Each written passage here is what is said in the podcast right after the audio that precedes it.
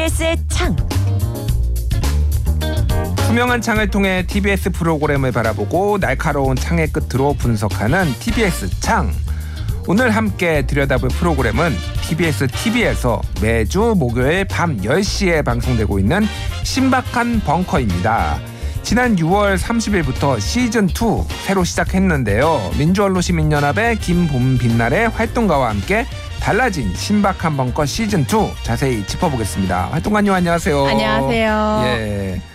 여름 아, 여름 한참 휴가철인데 어디 다녀오셨는지요? 아직 못 갔고요. 음. 아직 못 갔고 어, 어제 우리 민월련 활동가들과 그 민월련의 이 서촌에 있거든요. 예. 서촌 또 인왕산이 가깝잖아요. 그 음. 밑에 수성동 계곡에 다 같이 점심 시간 가서 발 한 번 담그고 왔습니다. 어 수성동 계곡 좋죠 거기. 네, 좋더라고요. 예 예. 야 거기 양반들이 옛날에 양반 이야기까지. 예, 양반들이 갔던 곳인데 어, 그렇군요. 어쨌든 즐거웠습니다. 예. 네.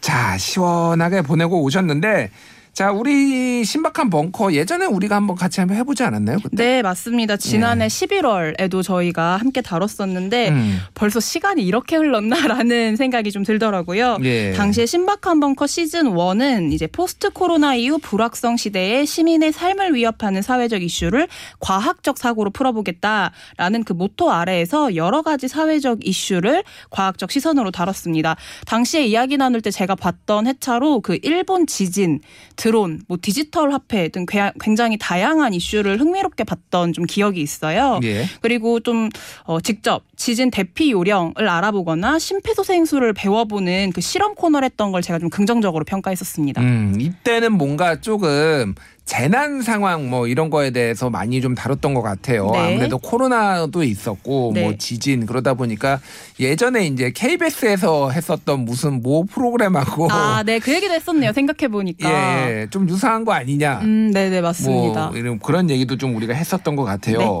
그런데 시즌 2 이거는 좀 진행자도 바뀌고 네, 좀 분위기가. 많이 바뀐 것 같아요. 네, 지금 먼저 진행자 이야기를 좀 해볼 수 있을 것 같은데요. 음. 시즌 2의 MC로는 한국 대표 톱모델인 송경아 씨 그리고 오. 과거 JTBC 예능 비정상 회담으로 좀 얼굴을 알리고 요즘은 유튜브 영어 학습 광고에서 많이 만나보실 수 있는 그 친숙한 방송인인 타일러 라쉬 씨가 진행을 맡았는데요. 예. 어, 제가 알기로 타일러 씨는 원래 환경이나 기후 문제 관련해서 관심도 있고 책을 출간했던 걸 알아서 음. 잘 어울리는 인물이라고 생각했지만 개인적으로 그 송경아 씨는 좀 굉장히 의외였어요. 예, 예. 왜냐하면 그 대한민국을 대표하는 톱 모델인데 음. 패션 업계가 환경에 악영향을 미친다라는 게 좀 사회 문제로 많이 대두가 됐었잖아요. 뭐 예를 들면은 이제 너무 많은 옷을 네, 찍어내서 맞습니다. 그게 이제 목화 같은 것들을 또 만들어야 되는데 그게 뭐 여러 가지 아 살- 살림을 파괴한다든지 뭐 기타 등등 굉장히 많은 네, 이슈들이 맞아요. 있죠. 예, 예. 그래서 그런 것 때문에 저는 아무래도 그 패션 모델이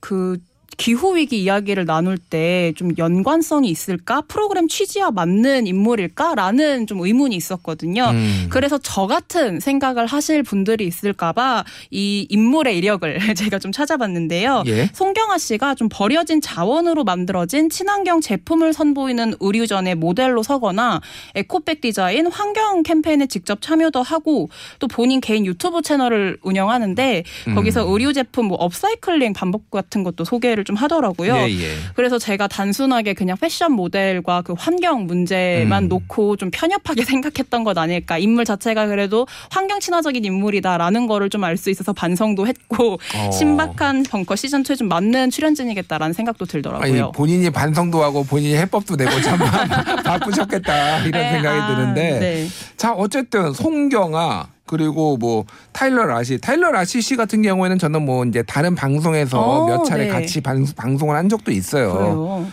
예, 똑똑하신 분이죠. 아, 그. 똑똑한 예. 거 워낙 유명하신 분데. 아주 똑똑해요. 한국말을 네. 저보다 조금 더 잘하더라고요. 네. 예. 아니 그런데 궁금한 게 이분들 비쌀 텐데 TBS 좀 어려운데 어. 어. 떻게 이런 이런 분들을 모셨는지 음. 그거는 뭐 우리 뭐 활동가님이 알 수 있는 거는 아니겠죠. 어쨌든 야. 신박한 벙커 시즌 1은 네. 예, 재난 상황 이거를 네. 이제 다뤘고 아까 전에 앞에서도 말씀드렸지만 이번에는 시즌 2는 기후 위기 작전 상황실 그러니까 좀 기후 위기에 대해서 집중적으로 맞습니다. 파는 건데 이게 기후 위기 물론 굉장히 중요한 이슈고 정말로 이제 인류의 생존이 달린 거긴 한데 계속 기후 위기로만 이거를 꾸려 나갈 수 있을까 뭐 이런 생각도 들어요.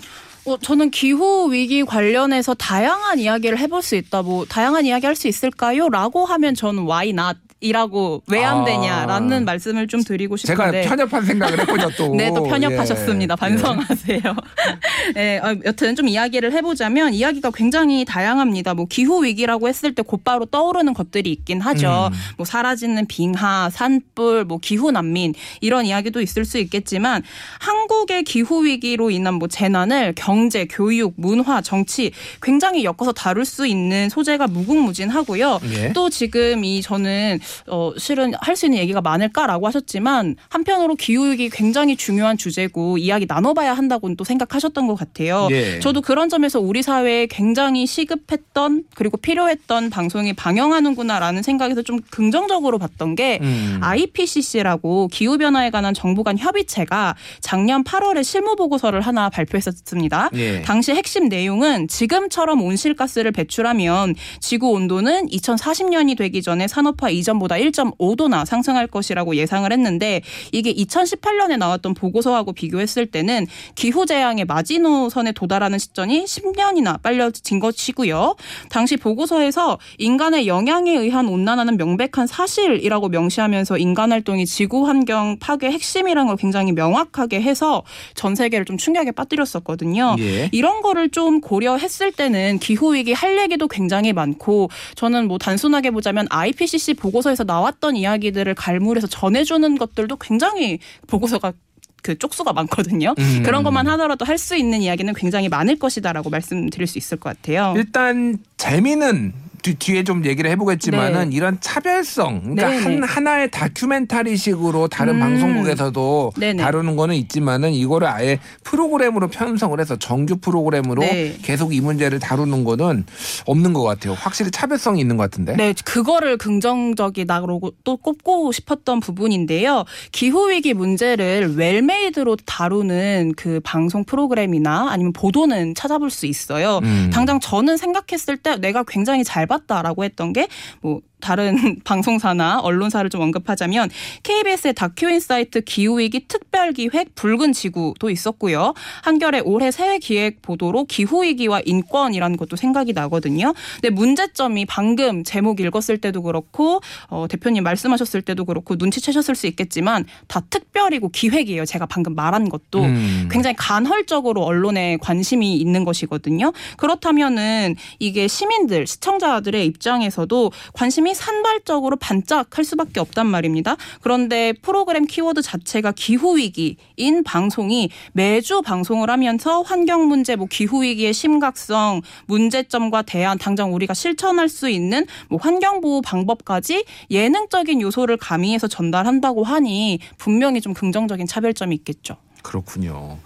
자, 기후 위기 어쨌든 중요한 문제기는 네. 한데 이거를 또 굉장히 흥미롭게 또 많은 사람들이 관심을 가질 수 있게 시리즈로 여러 차례 봐도 질리지 않게 네. 풀어내는 것도 상당히 어떤 능력이고 그렇죠. 어떤 프로듀서의 제작진의 어떤 역량이 드러나는 부분인 것 같아요. 좀 어떻게 보시나요, 그거는? 저는 굉장히 재미있게 봤었는데요. 음. 우선 지금 1회를 저는 가장 재밌게 봤어요. 왜냐하면 음모론에 대해서 다루거든요. 기후 위기를 둘러싼 음모론에 대해서 이야기를 음. 나누는데 직접 기후 위기 음모론자 들과 함께 그 인터뷰를 해가지고 도대체 어떤 근거로 기후 위기가 가짜다라고 말하는지 들어보고 음. 그걸 하나 하나 팩트 체크를 하거든요. 아. 그런 이야기도 재미있고 제가 그렇다면 트럼프 대통령 트럼프 전 대통령 인터뷰했나요? 아니요 안 나왔어요. 그건 아쉽게도. 그분이 예전에 네. 이렇게 이렇게 추운데 무슨 지구 온난화야 뭐 이렇게 트위터로 음, 올리고 맞아요. 그랬잖아요. 예. 네, 그런 이야기 아쉽게도 트럼프 전 대통령 얘기는 없지만 예. 반 그레타 툰베리라고 하면서 대항하는 뭐 음. 이제 젊은 청년들도 나오고 실제로 패트릭 무어인가요? 예. 그 분하고 함께 그분도 기후 위기 음모론자인데 음. 직접 인터뷰 해보는 내용이 나와서 좀 흥미진진하게 봤는데 제가 조금만 그 회차들을 소개해드리자면 예. 아까 말씀드린 기후 위기 음모론에 대해서 fact check를 해보는 1화 음. 그리고 2화 같은 경우에는 고물가 행진과 기후 위기를 연관지어서 기상 이변으로 달라진 그 작물 재배 환경, 밥상 물가를 짚었고요. 음. 3화는 재생에너지 현황과 문제점 그리고 4화에서는 집값과 기후 위기 그리고 5화에선 전기차를 다루거든요. 예. 매 회차별로 굉장히 다양한 이야기를 기후 위기와 연관지어서 흥미롭게 전달하고 있다는 거를 좀 알 수 있었습니다. 음, 그렇군요. 특히 근데 이 방금 아까 전에 말씀하셨던 기후 위기 음모론에 대한 팩트 체크, 이게 지금 상을 수상했다면서요? 네, 맞습니다. 그 한국 PD 연합회가 매달 이달의 PD상을 발표하는데요. 음. 이게 분야가 다 나눠져 있습니다. 부문별 로 예를 들자면 TV 시사 다큐, 교양 정보, 예능, 라디오 시사 교양, 라디오 음악 오락 등 부분을 나눠서 매달 이달의 PD상을 발표하는데요. 방금 우리 이야기한 그 1화가 제 268회 이달의 PD상에서 TV 예능 부분 수상, 수상작으로 선정이 됐습니다. 음. 심사위원의 말을 좀 빌려서 소개를 해드리자면 가짜뉴스와 음모론의 폐해를 드러내고 팩트체크를 통해 시민들의 혼란을 해소했으며 과학적 원리와 시각적 장치 및 자료를 활용하여 기후위기를 효과적으로 제시했다라고 말하는데요. 이런 어떤 평가를 보더라도 그리고 제가 시청을 했을 때도 그렇고 첫 회부터 굉장히 순항하고 있다라고 판단했습니다. 그렇네요. 일단 상 받으면은 뭐 이건 뭐 보증 수표잖아요. 보증 수표. 네, 아, 또. 이달의 PD상을 또 수상했어요. 그러게요. 네. 자, 김범 봄빛날의 활동가 보시기에 이런 부분이 좀 좋았다. 뭐 여러 장점을 이미 말씀해 주셨긴 네. 했는데 그 중에서도 좀 인상 깊게 본 부분 어떤 게 있을까요? 어, 우선 간단하게 말하자면 전 재밌었고요. 음. 예능적인 요소가 분명 가미된 점이 재밌었고 그게 뭐 출연진 이야기들도 있겠지만 좀 기후 위기라 그래서 어둡게 얘기하지 않으려는 걸 전 굉장히 긍정적으로 평가했어요. 저는 네. 사람들이라면 시청자라면 기후 위기 너무 심각한 거 모두들 알고 계실 테고 그런데 한편으로는 너무 무거운 이야기다 보면은 회피하고 싶을 수 있다고 생각해요. 오히려 음. 안 보고 에이 지금 당장이 아니라는데라고 생각할 수도 있는데 이거는 직접 시청을 해보시면 굉장히 재밌다라는 걸 알 수 있거든요. 음. 작은 효과 효과 하나라도 좀 웃음을 주려고 노력한 부분이 있고요. 물론 그 와중에 기후 위기의 심각성은 전하면서요. 이 부분을 좀 예능적 요소가 잘 가미돼 있다라고 장점으로 말씀드리고 싶었고 두 번째로는 이게 스튜디오 토크 쇼로만 진행이 되는 게 아니에요. 중간 중간 그 방방곡곡 기후 위기 현장을 방문해서 우리나라에서 발생하는 기후 위기를 직접 보여줍니다. 그런 네. 것도 긍정적으로 평가를 했고 또 당시 이제 현장을 방문하거나 체험을 해볼 땐 그 기후 변화 청년 모임 빅 웨이브라는 곳에 활동가들이 좀 함께 나오더라고요. 음. 네, 민언련의 활동가로서 이런 시민 사회와 함께하는 활동 방송 프로그램 굉장히 유의미하다고 또 평가했습니다. 음, 그렇군요. 반면에 이거는 좀 아쉽다라는 부분 뭐 어떤 게 있었을까요? 하, 이게 제가 예. 이제 시즌 1이라고 말해야겠죠. 신박한 벙커 시즌 1 당시 그 강양구 기자와 함께 이야기 나눌 때도 맞아요. 지적을 했던 부분인데 아쉽다라고 말씀드렸던 부분인데 여전히 좀 고쳐지지 않아서 굉장히 아쉽습니다. 말씀 책, 책임지고 강양구 기자가 사퇴하세요. 그러면. 아, 그래야 되나요? 아, 저 뭐가 가장 아쉬웠냐면 네. 이게 기후 위기 상황은 우리가 당면한 사실이고 현실인데 이 재난 상황을 음. 좀더 강렬하게 전하고 싶었나 봐요. 그래서 영화 음악이라든지 예. 효과음 같은 것들을 사용해서 좀 극적인 장치로서 많이 화면을 보여준다는 점이었는데요. 음. 이게 뭐 당장 재난보도 준칙이랑 전 어느 정도 연결성은 있다고 봐요. 프로그램이 기후위기 이야기를 다루다 보니까 재난보도 준칙도 함께 살펴보면 좋은 점이 있지 않을까라는 생각이 있는데 아, 이게 제작진 입장에서는 좀 더 강렬하게 시청자에게 전달하고 싶은 마음이 컸겠죠. 그러다 네. 보니까 좀 영화 음악도 사용을 하고 막 쿵쾅쾅 하는 그런 효과음들도 사용을 하고 굉장히 좀, 어, 그 재난 상황을 여러 개를 이제 촥촥촥촥 순서대로 보여주면서 이렇게 심각합니다라고 다 같이 놀라는 모습을 보여주거든요. 자기적인가요? 오 이러면서. 어, 물론 그게 현실이기 때문에 그 예. 장면 장면은 현실이기 때문에 뭐 자기적이진 않습니다만 음. 저는 그렇게 방송 자체에서 엄청 강렬한 효과음, 음악들을 함께 사용하다 보면 오히려 이게 현실성을 떨어뜨릴 수 있다고 생각해요. 음. 오히려 이게 현실성 있는 지금 우리의 문제가 아니라 마치 재난 영화를 보는 것처럼 시청자들이 느낄까 그게 좀 우려되어서 이런 부분은 걷어내도 충분하다라는 이야기를 좀 드리고 싶었습니다.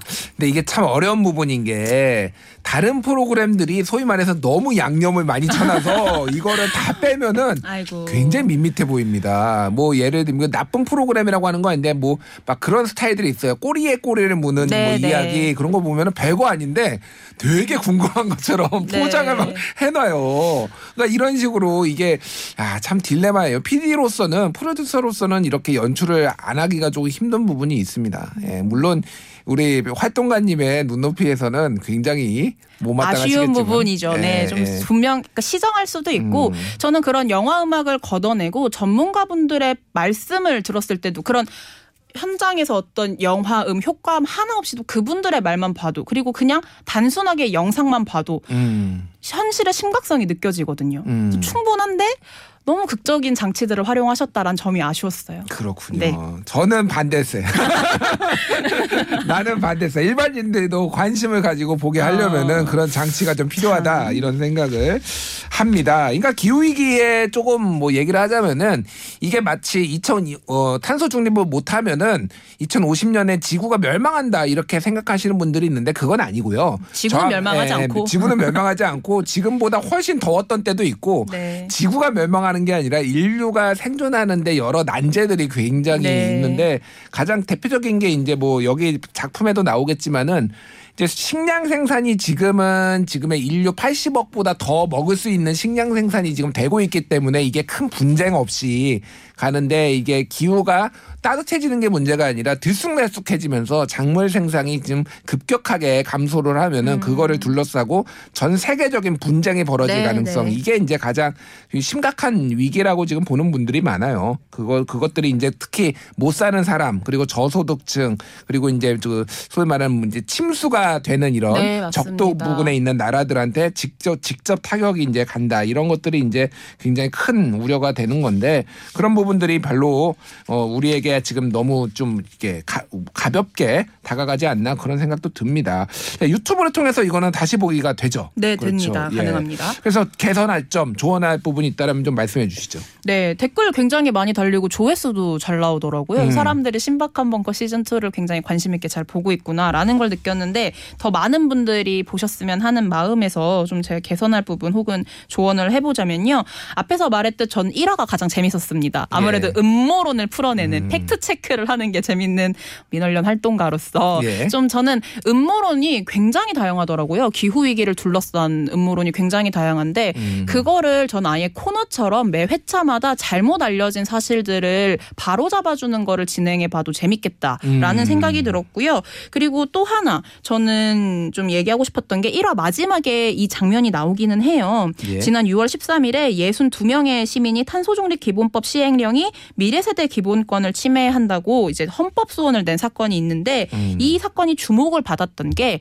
청구인들이 태아 한 명과 어린이들 일명 아기 기후 소송단이라는 점이었어요. 예. 전 그만큼 기후 위기에서 가장 할 말이 많은 당사자이자 피해자가 어린이라고 생각을 하는데 그런 어린이들이 신박한 벙커 시즌 2에서 함께 뭐 목소리를 낸다든지 문제 의식을 나눠보는 코너가 있다면 음. 당사자 당사자성도 살리고 새로운 시각에서 또 우리가 볼 수 있기 때문에 좋지 않을까라고 생각을 해서요. 이런 부분이 좀 추가되면 더 좋겠다고 봅니다. 알겠습니다. 음모론 하면은 제가 또 전문가인데 아, 전문가시죠. 맞네요. 예. 음모론이 재밌는 게 이한 음모론을 믿는 사람들이 다른 음모, 음모론도 몇- 백신 음모론을 믿는 사람들이 지구 평면선도 믿고요. 오. 그리고 기후 위기가 거짓이다라는 음모론도 다 같이 음, 믿습니다. 네. 음모론끼리 연관성이 있는데 저를 섭외하시면 제가 자세히 어, 말씀을 그렇게도 연결이 되는군요. 드리도록 하겠습니다. 네. 오늘 여기까지 들을게요. 지금까지 민주언론 시민연합의 김본빈 날의 활동가와 함께했습니다. 감사합니다. 감사합니다.